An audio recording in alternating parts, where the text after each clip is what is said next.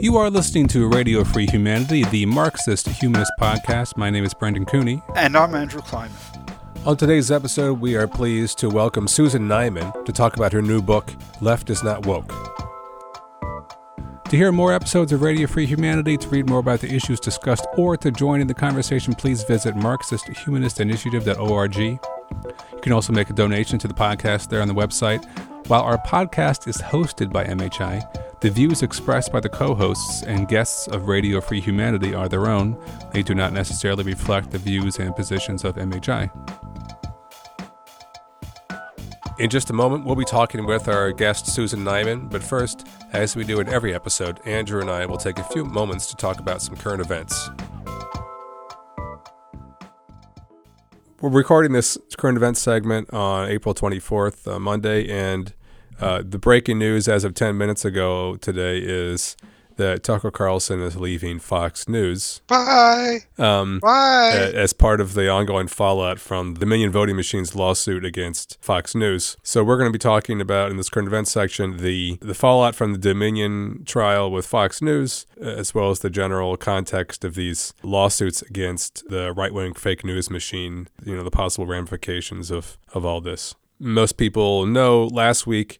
Uh, at the very last minute, just before hours before the trial was to start with Dominion and Fox, the Fox decided to settle, and so we were deprived of the spectacle of seeing Tucker Carlson and all of his Fox commentator friends having to testify in court about uh, the fact that they knew they were lying to their audience about election conspiracy theories. I don't know about you, Andrew. I was initially disappointed uh, because I was hoping that it, this process would be as painful and humiliating for Fox as possible. In fact, they, they got off with the settlement. They didn't didn't have to apologize on air for spreading lies about Dominion. Yeah, and actually, they didn't apologize nor even really come out and say we lied about the election. They, they sort of we acknowledged the the court finding that certain things we said were untrue.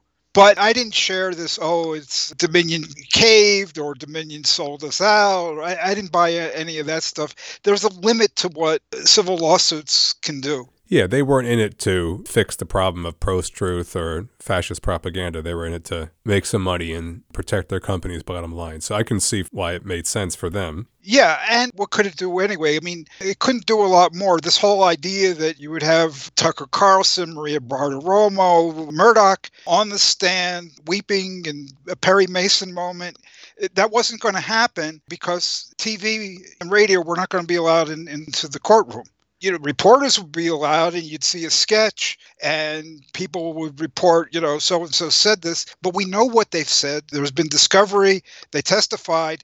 Uh, Lawrence O'Donnell keeps making the, the point. Everything that they were going to say, they've already said. And what a trial would do, what the defamation trial, if it had gone ahead and what that trial would have done, would just to be re- to rehash for the jury everything that we've already found out already. So there wasn't going to be any discovery of new facts, much less some televised in live humiliation of these people. That wasn't going to happen. Could you get an apology? Sure. Could you get Fox News to spend more than 15 seconds on reporting it? I don't think so. Yeah, among the many, yeah, among the interesting future developments that the people are talking about, obviously, are, is the Smartmatic lawsuit against Fox News, as well as pending lawsuits against Newsmax, One American News, Mike Lindell, R- Rudy Giuliani, and other you know individuals and corporations that spread these same lies about uh, election falsehoods and voting machines. While Fox News can absorb you know multi-million dollar lawsuit, it is very unlikely that the same can be said for Newsmax or One American News, which are much smaller operations. Those companies could be destroyed by these lawsuits, right? Yeah, absolutely. And God knows what's going to happen at Fox. Because what did Fox do? Uh, OAN, Newsmax started to take their followers because they were going the other ones down the line with the election theft lies. Fox was not. Okay, so they started to lose their viewership and they got panicky, and that's where this all has played out. Now, what is Fox doing? It's saying goodbye, Tucker. Where, where are his his viewers going to go? What if he goes to OAN or Newsmax or, or sets up his own God knows what, what he's going to do. What has been revealed, especially because of all of the news coverage of this lawsuit, it's come out that Fox, the hosts, Murdoch, none of them believed the election lies. They thought it was terrible, but they it was a question of money. It was a question of keeping their base, Trump's base, watching. So they showed an incredible amount of hypocrisy, disrespect for their viewers. They think they're a bunch of idiots and clowns, but the idiot clowns viewers, they stick with this they cared, they, they would hear that Fox didn't believe any of this stuff. It's all a lie. That's not what they want to hear. That that seems to be the key thing that is like caught the attention of a lot of people is no way, no how are you going to change these people's minds because they're not concerned with the facts. They want to hear this right wing morality play again and again and yeah, again. It's not really there for news purposes. It's just angry therapy. People just want to hear the same hate speech all, all day long in order to sort of keep up there. Yeah, I mean, I mean, you know, George Orwell writes a book, you know, 1984. They got every day two minutes hate. This is like 24 seven hate, right? And that's where you know a lot of people live. What's going to happen? I mean, Tucker Carlson's gone. What? So he goes to OAN. OAN's hit with these lawsuits. It goes to Newsmax. They're they're, they're hit with it. So the, the people who were last week poo-pooing this Dominion settlement, look at it in light of Tucker Carlson getting the axe so quickly. And if Tucker Carlson's gone, what about our good friend, you know, Glenn Greenwald and, and Matt Taibbi? What's what's what's going to happen to all these people? Right, right. Yeah. Uh, they're not doing very well, and, and and also Mike Lindell's already been hit not with a, a, this kind of a thing, but he baited everybody about his election lie data. He said, if you can prove that these data are fake, I'll cough up money. And this guy did so. He was actually a conservative Republican data analyst, but he proved it was fake. Went to binding arbitration, and they said cough up five million dollars. That just happened last last week. So he, he's already you know on the hook for for five million plus uh, all the legal issues he's still got in front of him. Things are not going very well for these people. But what what happens when Fox lawyers begin to take over and say you got to yeah can't say can't that, say this, you can't say, say that. Where, where where do these viewers go? And, and even the people who have tried to go to go it alone, like the Alex Jones types. Um, you know, Alex Jones also has not done well with defamation suits recently. So it's not like they can just start their own podcast and get a small advertising base and fund their career as Nazi propagandists out in the wild because the defamation suits will still come for them if they're they piss the right people off. So yeah, I don't know. I don't know what's going to happen. I mean, it could be that the the type of propaganda produced by Fox News and other its competitors is going to have to be just more vague and subtle with the sort of the way it says things in order to evade lawsuits. It'll get more sophisticated in the the way it plays with the truth. Right, but what is going to be the effect of that? Like on uh, electoralvote.com, this is you know their their projection, their, their prediction about what's going to happen once the lawyers at Fox take over and say, "Here's how we're going to do things." So they say statements like Trump won and the election was stolen from him by Dominion's rigged machines, that's going to be replaced by lawyer speak. Like some people believe that evidence exists showing that some election results reported by some media outlets may not be entirely accurate. If you're a, a right wing Trumpite MAGA loony stockpiling AR 15s. This is not going to be what you want to hear. Some people believe that evidence exists showing that some election results reported by some media outlets may not be entirely accurate. They're going to get bored. yeah, but you know, they can also find plenty of other things to entertain their base with that don't involve actionable defamatory claims. They can just entertain their base by talking about trans people using bathrooms or M&Ms or trans people eating M&Ms or whatever, Mr. Potato Head reading about black history, I don't know, whatever their the the angry trend of the week is. So it could be that they just they just have to focus on those things and they know they can't do stories that actually involve like involved conspiracy theories that make specific claims, truth claims that they can't. Sure. And they can do that for a good while. The thing is, 2024 election is next year. You know, there's already campaigning, and one Donald J. Trump isn't going to give up this election lie.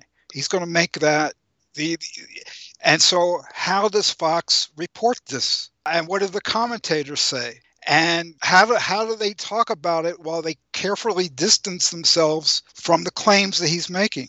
And if, if they have him on the air and interview him, how do they distance themselves from the claims that he's making? It, it, it's once truth becomes a weapon the fight back against this is it's not going to go away that easily. It, it, it's going to cause them, I think, a good deal of problems. Maybe they're smart enough to weasel they, their way around it. Certainly, they can stay on the right side of the law. Can they stay on the right side of the law and keep their viewership? I, I don't know. I mean, Tucker Carlson was already having problems with advertising, but he was like the cash cow for a while. Yeah. No, I mean, this is huge. I mean, he is the face of Fox News. He has supplanted or gone far beyond all the other crazy people on Fox News to become uh, the face of, of their politics and what they represent. So it's pretty amazing that he's been kicked off the, the, the channel. It's incredible. Well, let's just tell the listeners we, we, we were prepared to do another segment a, a, whole different topic for this current events segment. This news breaks, and we're like, okay, no, we got to do this. This is yeah, this is big news. Stunning. So yeah, I mean that that's how big we we we, we yeah. I mean it's pretty jaw dropping. I yeah, more more than even the Dominion settlement as such, but it was, it's clearly a a spinoff of the of the Dominion settlement, but it's it really shows that Fox has been damaged. I, I, think that's what it really does show. I mean, you know, it's not just that he's the most important figure in Fox News; he's one of the most influential voices in American politics. For sure. I mean, his following, the way he can drum up his base. I don't know if there, there's anyone comparable in American politics who has that sort of rabid following and that sort of relationship with the base. That this constant symbiotic relationship it was such a mass of people. I mean, I can't think of anyone off the top of my head. Well, there was Limbaugh and there was Alex Jones. Yeah, there's Alex Jones, there's Hannity. Yeah.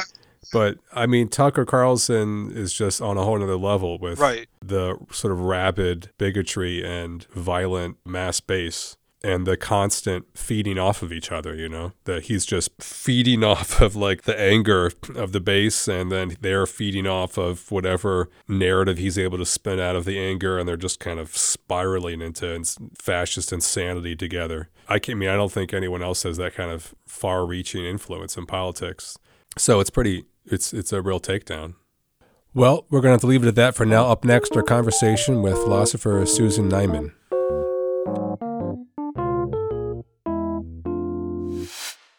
We're very pleased to have as our guest on the podcast today Professor Susan Neiman. She's the author of a new book, Left is Not Woke. She is the director of the Einstein Forum in Germany. She was born in Atlanta, Georgia. She studied philosophy at Harvard and at the Free University of Berlin. Prior to her present position, she was professor of philosophy at Yale University and Tel Aviv University. Uh, she came to the Einstein Forum in 2000. Her other works include Slow Fire, Jewish Notes from Berlin, The Unity of Reason, Rereading Kant, Evil in Modern Thought, Moral Clarity, a guide for grown up idealists, and Why Grow Up? Subversive Thoughts for an Infantile Age. And the most recent book of hers, uh, prior to the one we'll be discussing today, is entitled Learning from the Germans Race and the Memory of Evil. So thank you very much for uh, joining us on Radio Free Humanity. But well, let's jump in and start talking about your new book, Left is Not Woke. I think the first thing we should probably establish for listeners is just, you know, here in the United States, we hear like a nonstop attack on wokeness from the authoritarian right, the Ron DeSantis of the world. And it's not just a rhetorical thing, it's like a real violent attack on rights of a lot of Americans and you know the drill, you know the, the context. So I think our listeners need to understand like from what perspective you're criticism of what you call woke is, is coming from. Well, first of all, I should tell you and your listeners that um, this is not a purely uh, United States concept. Um, it's really quite broad, and not only in Europe, where the discussion is very similar to the discussion in the United States. The book has been um, translated into Korean, it's going into Brazilian. I mean, there's um, there's deep interest in this subject. So, I mean, there are sort of local nuanced differences from country to country, but it's the same, or it's a very similar set of problems internationally at the moment. Perhaps proving that America is still the hegemon. I don't know. When I told quite a number of friends that I was going to be writing this book. I was told, oh, for God's sake, Susan, don't use the word woke in the title. It will be taken as giving aid and comfort to the right, who at this moment in time, again, not just in the United States, construe any concern with social justice on a whole range of issues to be woke and thereby dismissible. And I found this response to be actually a standard left wing problem that we are afraid of criticizing people who we take to be in our own ranks or to generally share some of our goals simply because they're criticized by uh, people who very distinctly don't share our goals. I wrote this book really as a result of conversations that I had been having over a couple of years with friends in several countries who would talk about some woke excess, and I'll explain what those are in a moment, and say, gosh, I guess I'm not left anymore. And after thinking about this for a long time and hearing this from many voices, I said, you know, actually, you are left uh, just as I am. It's the woke who are not left. Now, let me explain what I mean by that. I think what's confusing in the entire discussion is that the woke appeal to traditionally left wing emotions that is, empathy for people who are marginalized, indignation um, at injustice, determination to right historical wrongs as far as possible.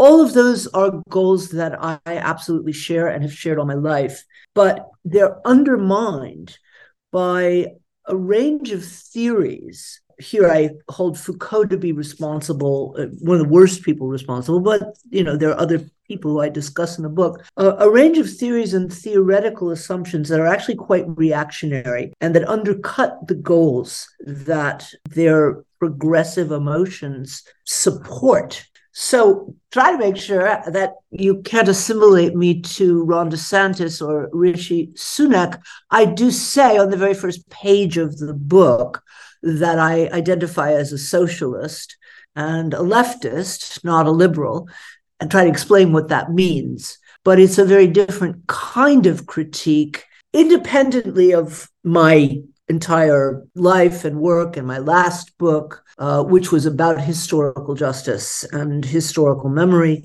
Even without that, I say very clearly at the beginning of the book, this is uh, this book written by somebody who's not even a liberal, but who's squarely on the left. And I talk a little bit about what distinguishes left from liberal or socialist from liberal. Susan, as you know, I mean, the term woke has just become like the word of the year. People are using it to refer to almost anything. How cartoon M&Ms are dressed, remote work for federal workers is called woke, pay for interns is called woke, and, and so forth. Do you think that there is some essence of wokeness that you're objecting to uh, in, in the book? Or Alternatively, do you regard the book as a critique of particular ideas and currents on the left that have been called woke rather than wokeness as such? Read some of the statements that are made in the daily papers. You know, the, the term has become so inflated that it's almost ridiculous. And it basically is just used as a cuss word to dismiss anything that the right doesn't like. Let me say that I think it does several things. Woke emphasizes the ways in which certain groups have been denied justice and wants to rectify that. The problem is that in focusing on inequalities of power, it often loses the concept of justice itself, which is absolutely central to a genuine leftist position. Woke is the concern for different people who have been marginalized, but it winds up in essentializing the qualities that are marginalized. Um, so, race and gender being the main ones, but sometimes also different health questions. And we really have gotten to the point where we focus on the parts of identities that are most marginalized and reduces people to their trauma. And it's a very dangerous form of identity seeking. Uh, the truth is, I don't believe that we have any single identity at all. I believe that all of us have myriad identities. Different ones come to the fore at different times. But the focus on identity, and particularly on traumatized identity, is absolutely singular for the, the left. And a third point would be saying that woke is the demand that people and nations face up to their criminal histories. The problem is that by focusing exclusively on the criminal parts of people's histories. This is something that I urged very strongly for people to do in my book, Learning from the Germans, talking about the ways in which other countries could learn from the Germans' historical reckoning with the Nazi past for other forms of national crimes. If that's all you focus on, you wind up concluding that all history is criminal. And it's extremely difficult to come up with a robust concept of progress in history. What you've singled out or tripled out is some commonalities and some main themes in what you are terming woke. And I know the, the currents to which you're referring. The problem I have is that in the, the US context, people don't necessarily refer to those things that complex of, of, things. And they're referring more to like teaching anything other than uh, an american exceptionalist sanitized version of american history as woke. So my question is, still when you say this is woke it's clearly not the case that everybody who's using the term woke is is referring to these ideological themes, right? So they are, referring more to policies, anti racist actions, some kind of diversity, all, all kinds of things, God knows. But I'm, I'm somewhat concerned that when you say this is what woke is, I'm trying to understand the status of that is. So look, you keep saying in the U.S. context as if I didn't know what was going on in the U.S. As a matter of fact, I, I am sitting in my study in Berlin. I am in constant contact with people in the U.S. I just spent six weeks there, and we are going through and England, in Scotland, in Holland, in Belgium, in Germany. France is slightly different, but it has its own debate over le wokism. You know, these, these are not exclusively American questions, all right? The right seeks to use some of the missteps of the left for its own purposes and to demonize any attempt at social justice or at looking at national crimes as woke. At the same time, in the almost six weeks that I just spent in the States, I did not meet a single person was not complaining about some aspect of woke. Uh, and this was long before I mentioned my book, okay? Just meeting, by the way, that happens to me in, enough in Berlin. Now, uh, I don't have a lot of right wing friends. In fact, I don't have any right wing friends, frankly. So I was not meeting people who would ever dream in 100 years of supporting Ron DeSantis or suppressing Toni Morrison's books, okay? I'm talking about people who actually, on the contrary, for example, are disturbed by the ways in which cultural appropriation, so called, has become a norm that says only people who come from one culture or another can portray, discuss, teach, or write about that culture. And that's actually a racist concept. you know, um, it goes back to the Nazis who didn't think that Jews or non Aryans should be able to play Aryan music.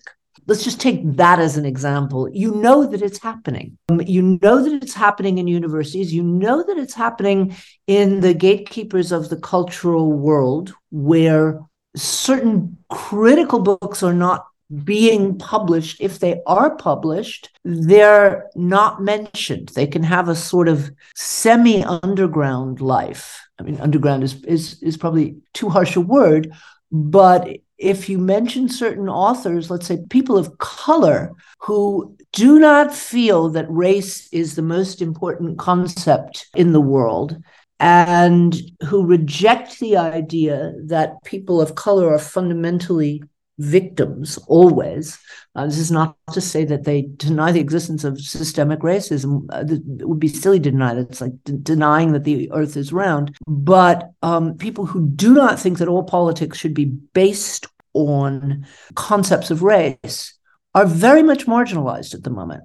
I think that one of the things that was hard for me in reading your book is that I think maybe that I don't inhabit the same world as you because like I don't know anyone who uh, complains to me about some aspect of woke culture, and I don't honestly like encounter the sort of ideological currents that you're referring to. Like they all sound familiar. Some of the things you have mentioned, like I'm aware that those ideas exist somewhere out there, but I don't run into them on a day-to-day basis. Do you think that these are more like academic trends that you're referring to, or do they you think they appear like in the streets and the actual freedom struggles that people are engaged in, and like they're fighting against racism, misogyny, etc. in the U.S. So I'm surprised that our circles are that different, but um, maybe they are. Let me take an example. I'm looking for it. See if I can read it that I used early on in the book. It's New York Times 2021. Despite Vice President Kamala D. Harris's Indian roots, the Biden administration may prove less forgiving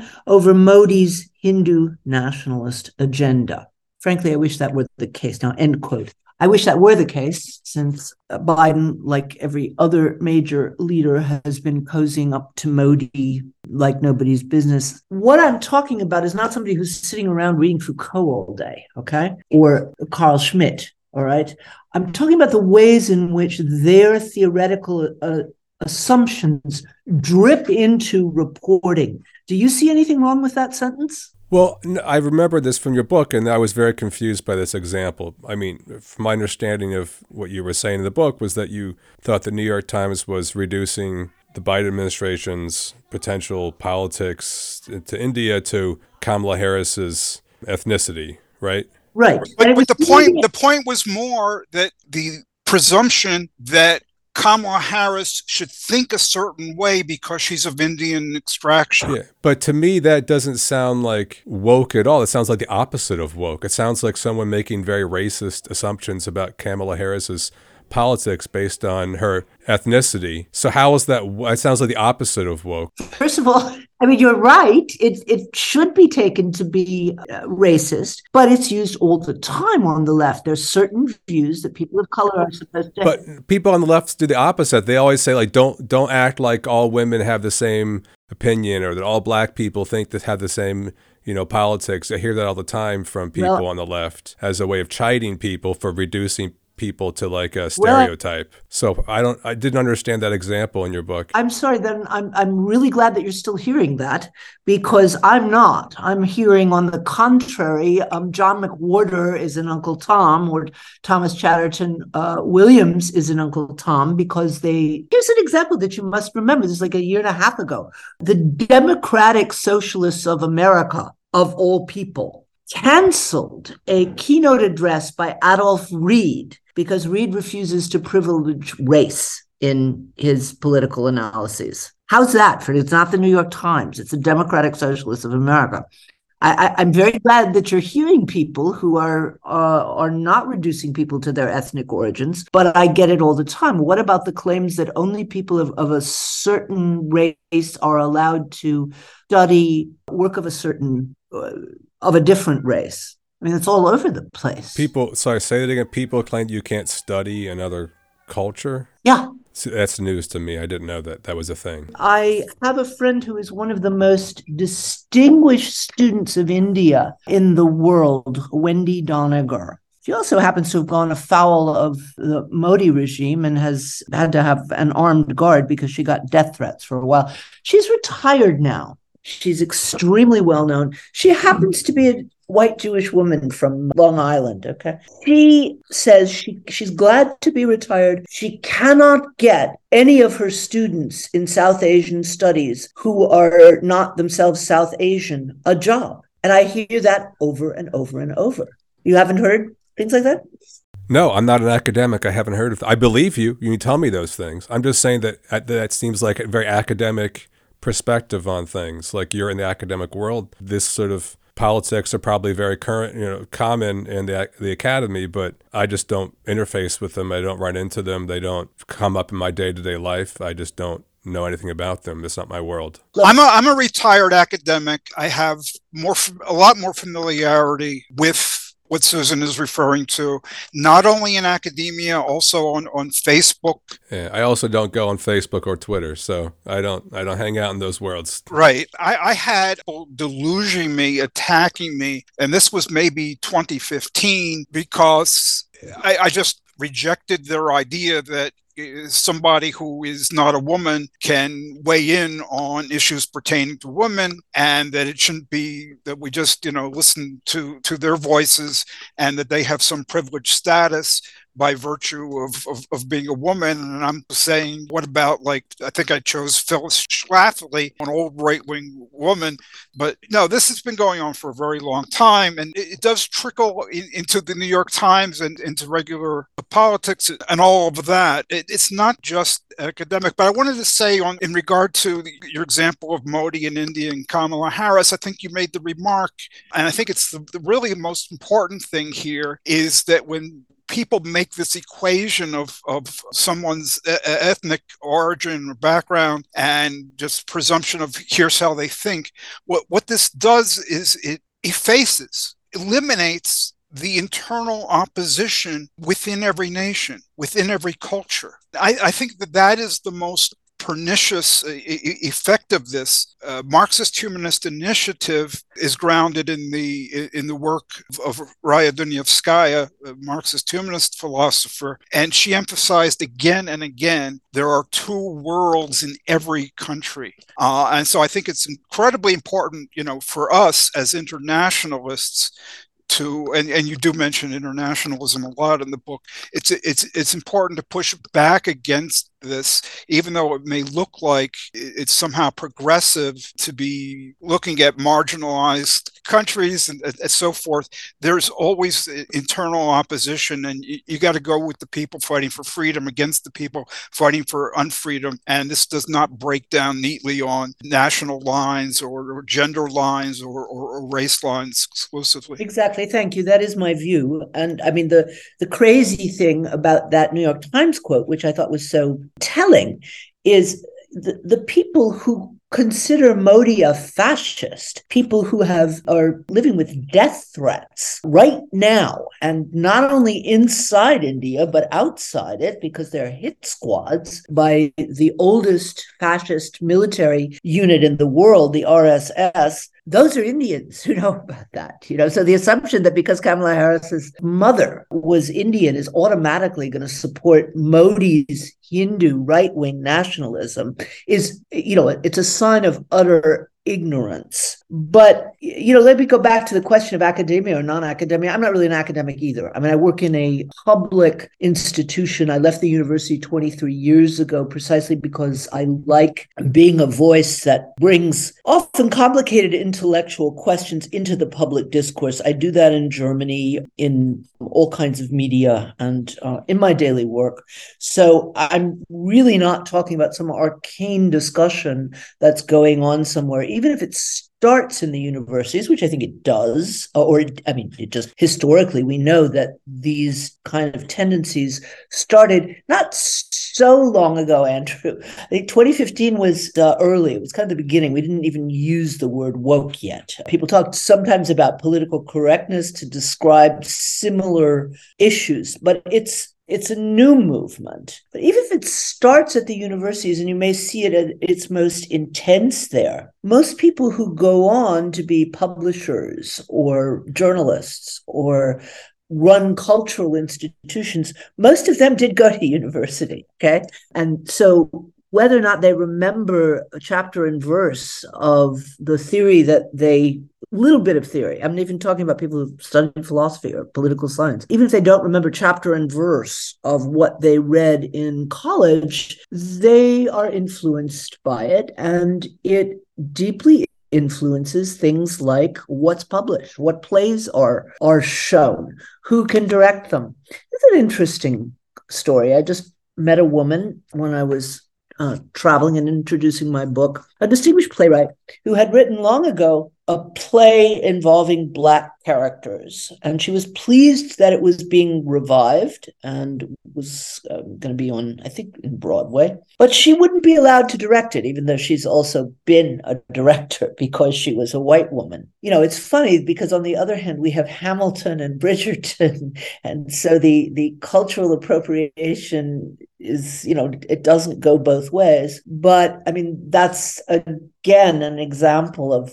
the kind of thing that suggests that only people of a certain gender or ethnicity are allowed to speak for or speak about that gender or ethnicity.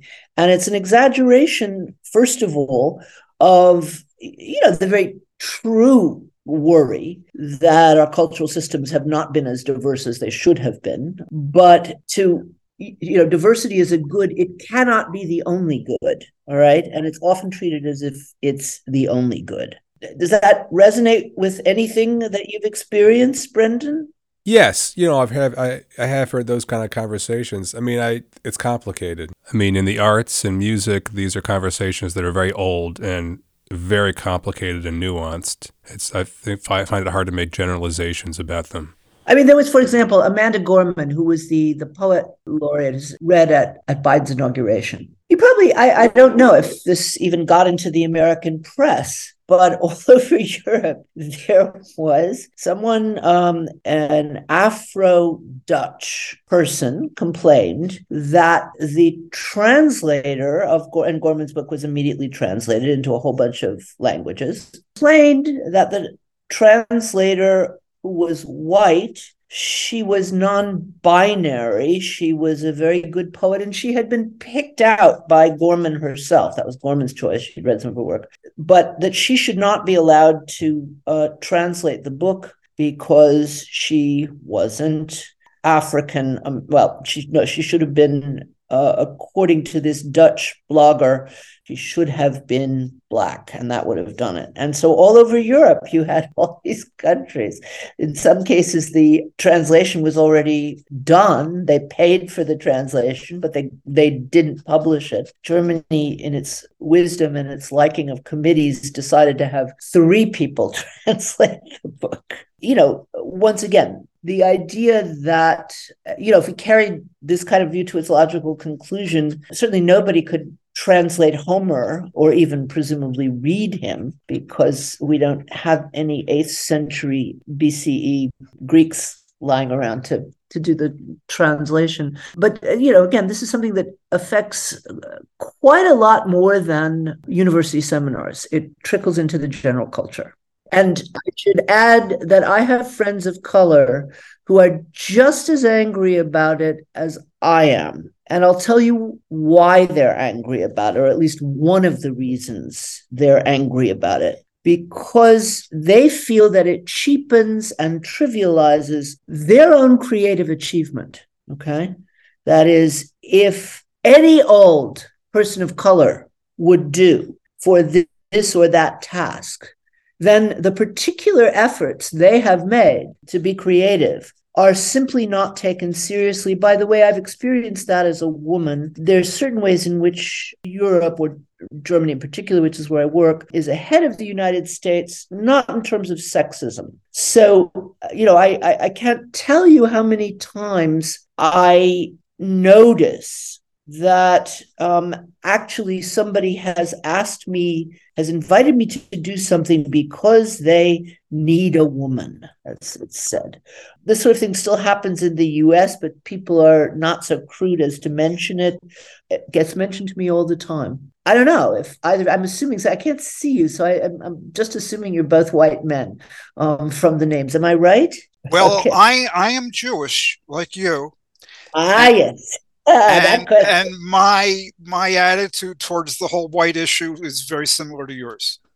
Yeah. Okay. Jews are a very interesting category. And I have a number of friends who insist that, you know, Jews are not white people. My answer to one friend who was making this argument and has very long dreadlocks was, yeah, I see your point, except I would worry about you in certain areas of the United States where I don't have to worry about myself. Um, you know, so there are differences. But certainly when I was growing up in the American South, Jews were, you know, sort of on the edge of being white people, but not really. For Brendan, who sounds Irish uh, originally, is that, am I guessing right on that? Yes. Brendan Cooney. Yeah. Well, of course, you know, there's a good book called How the Irish Became White. Both the Irish and the Jews in the 19th century were not considered to be real white people. And uh, I have friends of Irish background in Britain who said, you know, even up to the through the 60s and 70s, they were told by their parents not to mention that the family came from Ireland. Okay. So just one more reason for the binary between whiteness and people of color to be thrown into question. Um, you you have a bunch of discussion in the book about the need to replace tribalist thinking with universalist thinking on the left.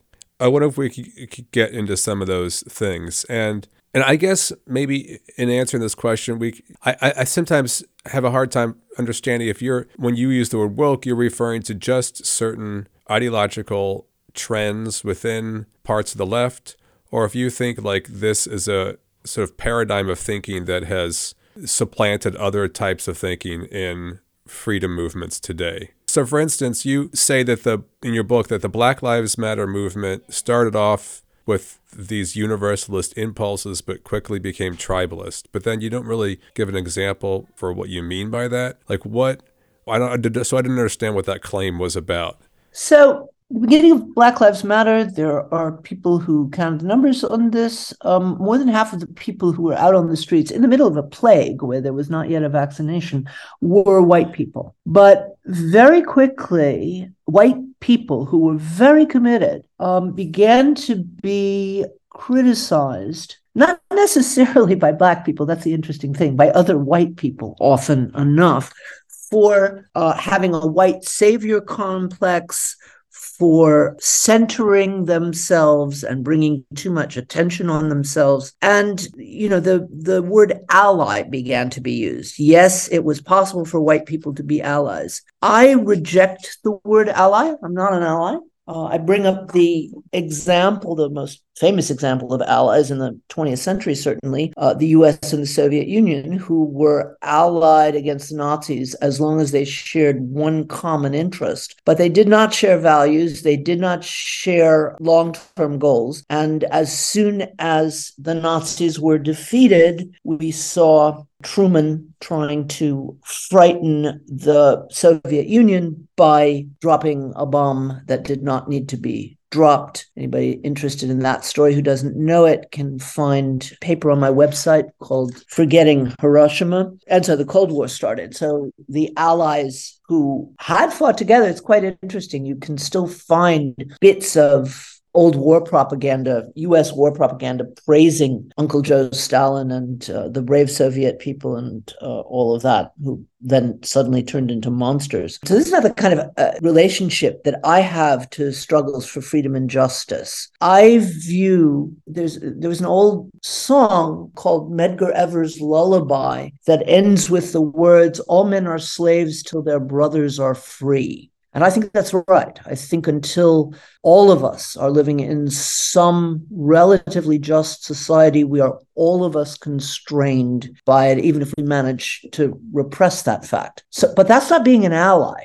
That's having solidarity, and that's seeing this as a question of fundamental human rights. I also quote Hannah Arendt, who argued that Eichmann should not have been indicted for crimes against the Jewish people, but for crimes against humanity. And I think that's exactly right. And it was an important and prescient thought of hers that is more important, I think, every day. So if I supported Black Lives Matter, it was not, you know, out of any kind of tribal impulse, either, either of my own belonging or my own guilt, but it was because I believe in human rights. Uh, well, I thought that discussion in your book was well argued. And I think the concept of universalism that you're getting to there and finding the universalist impulse in any freedom struggle is is the right approach. I was just and, and, and you know hearing you describe like the reaction of uh, this discussion of allyship and criticizing white people's role in the movement. That doesn't surprise me. I mean, I've heard those sort of things before, but I just don't ever recall hearing that in the past four years. If you tell me that it happened, I would believe you, but wow, it was not on my radar at all. Don't you remember the black squares incident? No, I don't know what the black. Oh, no. Okay, no. And I follow the Black Lives Movement closely. I've got books on my shelf about it. I listen to the local Black Talk radio every morning talking about these issues here in Philadelphia. And I don't okay. ever remember discussions like this happening. The, the, Black Squares thing was a very big deal. I don't hang out on Twitter and I'm not in college. Okay. So, uh, yeah, it, it's Twitter, but I mean, tw- Twitter was, you know, tens of millions of people. Uh, and, and a lot of bots and fake accounts. I, I find out about Twitter, like if it's big enough to land in the New York Times. So every once, in- well, I, am sure this landed in the New York Times. But it's in the New York Times. Yeah. You know, and in that in that case, I, I think that there actually is a positive element. Although I agree with what you say about allyship, there was a positive element in that what I think the, the positive element in this was this is a, a, struggle for all lives, but it's a struggle for Black lives, which are not viewed as, as real lives, as equal lives. And you have to take your direction from the Black movement and not impose your own concerns. And the, the issue of black squares was all of a sudden people say, How can I express solidarity? Well, we're going to put up black squares as memes on social media, Twitter or, or whatever. And I don't even remember the, the, the thinking, but but but somehow this was ill thought out, but it sort of just took off and it took off among white people who wanted to express uh, allyship. And it's, it's it's really a matter of not respecting the thought and the the history and the depth of, of the struggle, entering in into it kind of like all of a sudden as if it's something new and just making of it what you want. I mean, this has always been a feature of, of, all kinds of social movements that people do this who come in all, all of a sudden.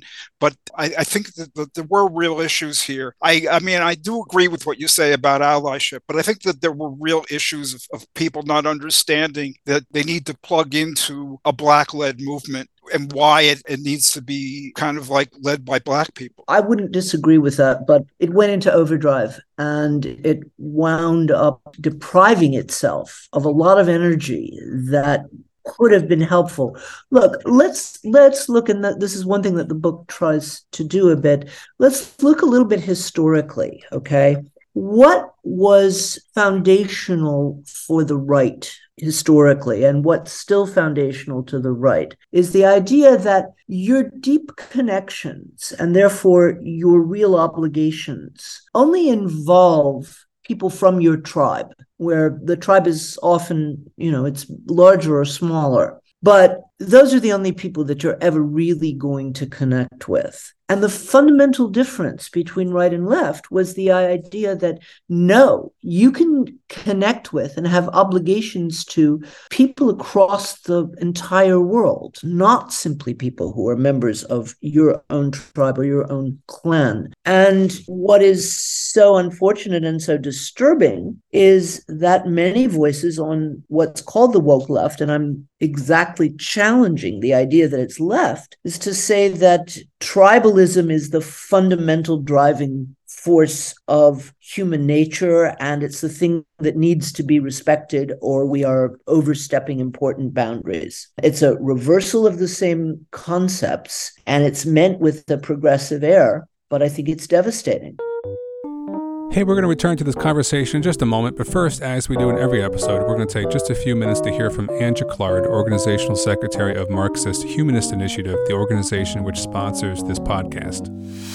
Marxist Humanist Initiative, or MHI, aims to contribute to the transformation of this capitalist world by projecting, developing, and concretizing the philosophy of Karl Marx and its further development in the Marxist humanism articulated by Raya Dunayevskaya. The ongoing COVID 19 pandemic and today's many other social, political, and economic crises make this a moment to engage people in discussion of these ideas. In the U.S., we are faced with the threat of Trumpism triumphing and all out authoritarianism extinguishing our right to carry on these discussions. Yet at the same moment, the multiracial movement for black lives has spread to every corner of the country and the world, launching a flood of activism and new ideas that deepen the concept of freedom. MHI is dedicated to the task of proving theoretically that an alternative to capitalism is possible. We are distinguished by our economic analyses, in which we do not merely assert but demonstrate that the only opposite to the current world economic system is its abolition and replacement with one not based on the production of quote value close quote. Because capitalism cannot be fundamentally reformed, attempts to reform it lead to an intensification of state capitalism, not to socialism.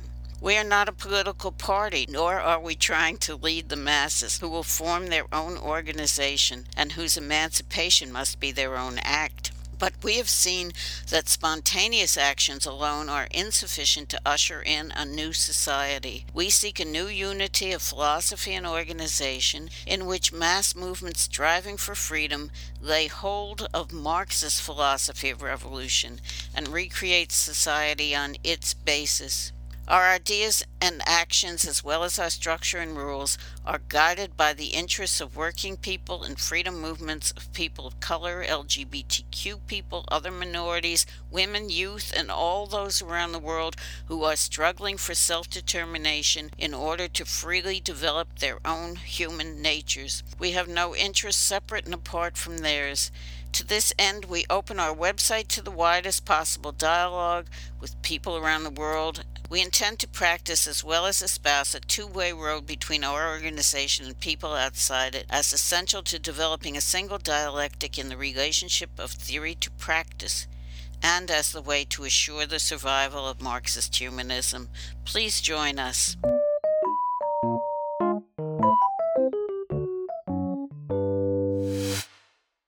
I got a sense from reading your book that you think that the fight against rising fascism globally is a very important fight in the US, eh, elsewhere. Absolutely. Yeah, and that's really great because it's hard a lot of times to get people on the left to take that seriously. I also got the sense that you think that the stances and ideologies on the left that you're calling woke, I got the sense that you think that they are hindering somehow the fight against fascism. Wanted they to very much are. Okay, so how do you think that they are hindering the fight? So they're doing two things. One is they're depriving people who consider themselves left of people who would be real allies by alienating them so far that they're moving towards the right. And I don't know if there's actually a, you know, a really good general study, but we know that it's happening. People are just saying, no, I cannot stand this woke discourse either I'm resigning from political activism altogether. I know people who've gone in that direction, or I'm going to move towards the center or even center right, or I can't possibly countenance doing that because I've always been on the left, but I'm not going to put any energy into any left wing fight because I'm terrified that I might say something that goes against woke orthodoxy and be canceled or um, or just simply shunned in some way that makes me unwilling to engage in political act action or in a serious way. And I'll tell you that I know longtime activists that this is happening to. I end the book by reminding readers who ha- may have forgotten it that the Nazis did not come to power through a popular election. They were in a minority. Um, I have seen newspapers from the last day of before the 1933 elections that say Berlin stays red. Berlin was always a left wing town, but throughout Germany, the combined communists and socialists had a majority of votes. Okay. And they, they did in that election. But they fought each other so bitterly that the fascists came to power. It's a story that you had in other places in Europe, but nowhere as dramatically. And I'm really quite afraid of about that. Yeah, and the leaders of the German Communist Party who said after Hitler, our turn, so let's not cooperate with the social fascists, it didn't work out so well for them. Precisely. They wound up in prison. Yeah, if they were lucky, it, it was prison. I just want to, if you could clarify for our listeners, you're, talking about people on the left who are sort of dis, disillusioned or frustrated with freedom struggles because they encounter these ideological themes that make it difficult for them to participate in movements. I just want to make sure that listeners understand that I assume that you're not making a different claim that we sometimes do hear on the left, and that's that that so-called wokeism is alienating like working class white voters who would otherwise be like amenable to social democratic politics if they weren't if they weren't like triggered by people talking about race. It's doing that too by the way. I mean, uh, it's alienating a lot of people, but yes, also those people who ought to be able to be brought together in, a, one would hope, a social democratic coalition. Yeah, it isn't because I think those people are necessarily inherently racist, but because to talk about white privilege to poor white people who have really no privilege but the color of their skin, whose lives are very hemmed in by all kinds of things, and who are living under enormous pressure, many pressures that they don't even realize.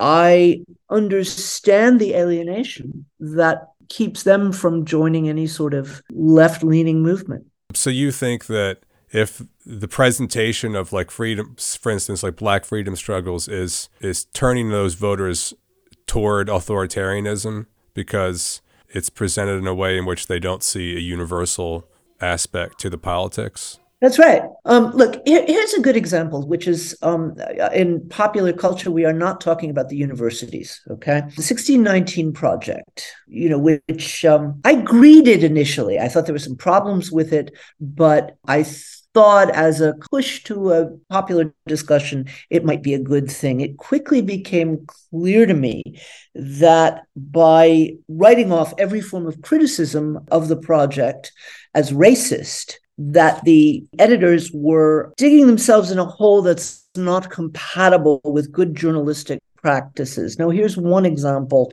that I think was absolutely devastating. 1619 Project, or rather, Nikole Hannah-Jones claims that uh, every every push for black liberation was led by black people okay? That, that white people played no serious role. There were no serious white allies in the freedom struggle. And that's a claim that was made in the film underground railroad. I don't know if you saw it but again here we're not talking about the university. We're talking about popular culture. Did you see that?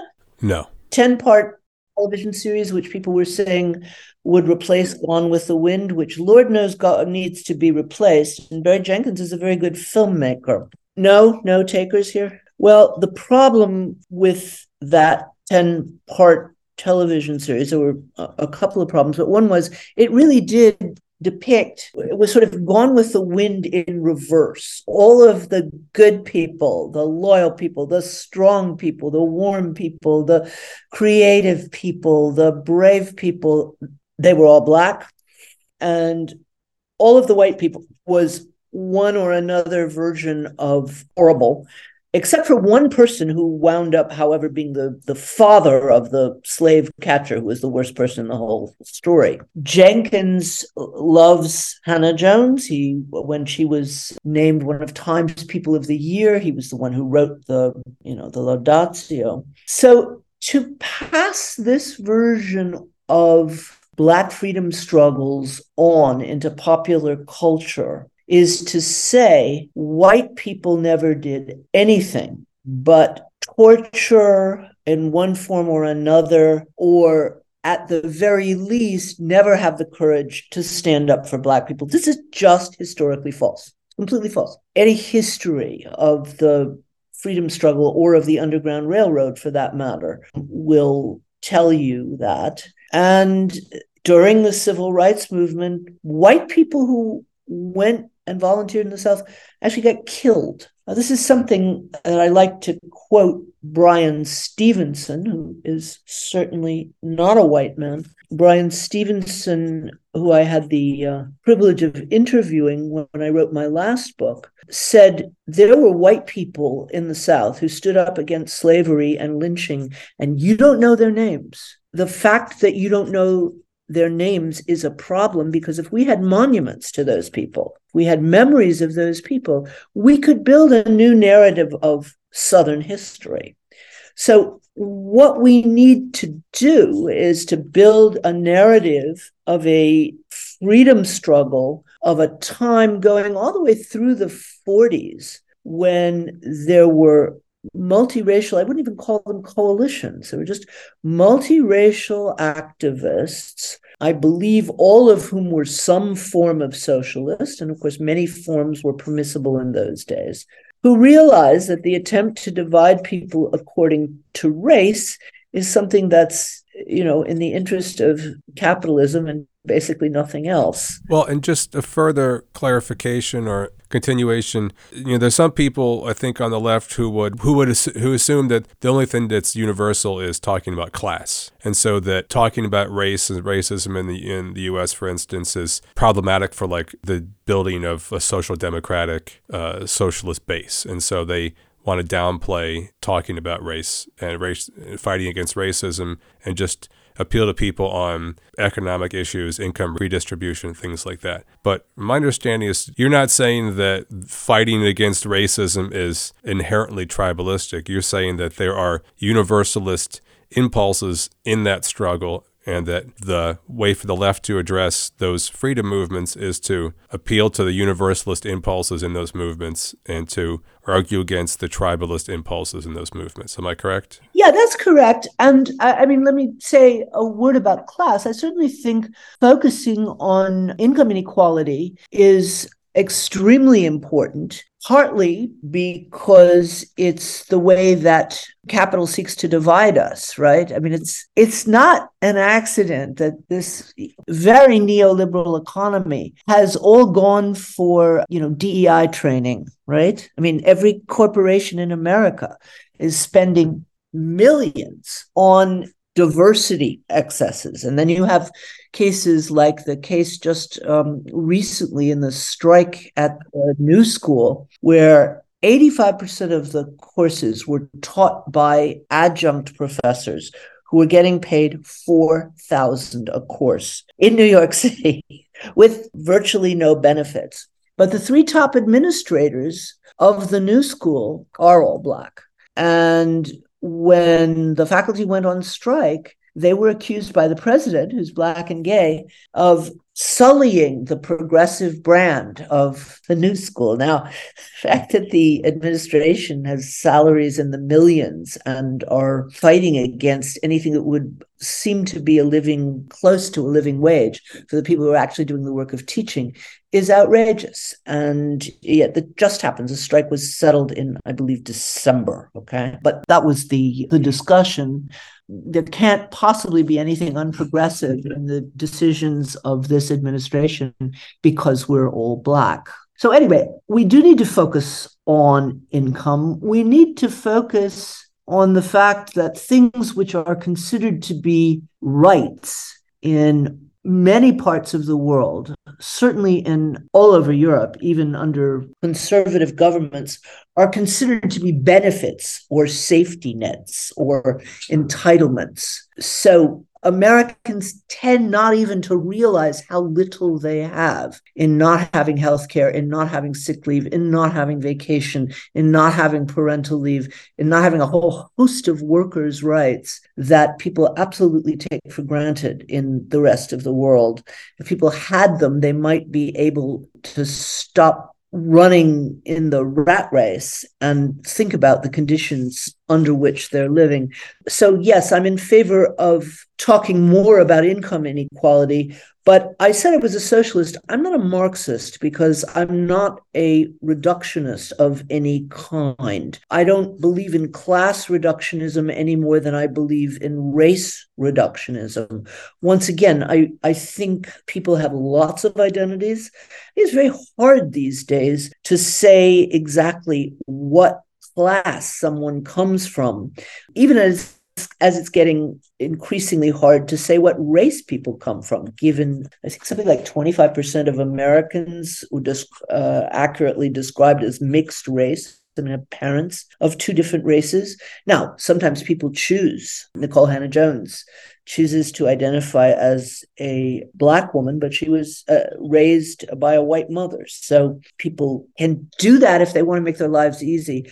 I'm suggesting that they make their lives a little more difficult. I don't know what class I belong to actually. I have my life's history has elements of uh, of several. So I would prefer not to reduce people to these simple binary categories. They may have made more sense in Marx's day. I don't think they make a lot of sense now. Well, I, you know, I'm a Marxist. I'm a Marxist humanist, and I'm, I'm not a reductionist. And in Marx's work, in fact, the whole issue of class is not a matter of an individual's identity. It's it's not a sociological category, at least primarily, and I would say mostly secondarily. I mean, Marx wrote in Capital, he said, he was referring to small shopkeepers who are not doing real well. They, you know, they've got all kinds of problems. He says they are their own capitalists. They are their own proletarians. In other words, they, they've got certain interests as owners, but since because of the way they work, they're exploiting themselves. They're also proletarians. So it's it's it's not an issue of person's identity, but uh,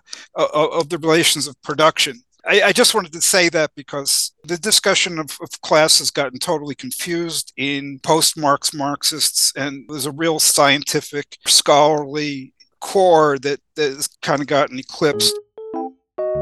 Well, we are running out of time, so we're going to have to wrap up the conversation now. But I do hope listeners check out the book. There's a lot in there that we have not touched on, uh, a lot of provocative and interesting things that Susan has to say about these topics. Uh, Susan, thank you so much for being on Radio Free Humanity today. Thank you. Hey, that's all the time we have for this episode of Radio Free Humanity. If you like the podcast, please do stop by MarxistHumanistInitiative.org to listen to other episodes and to read more about these issues and others. As always, if you like the podcast, we encourage you to write to us, to comment and rate the podcast, and of course, to share with all your friends and enemies.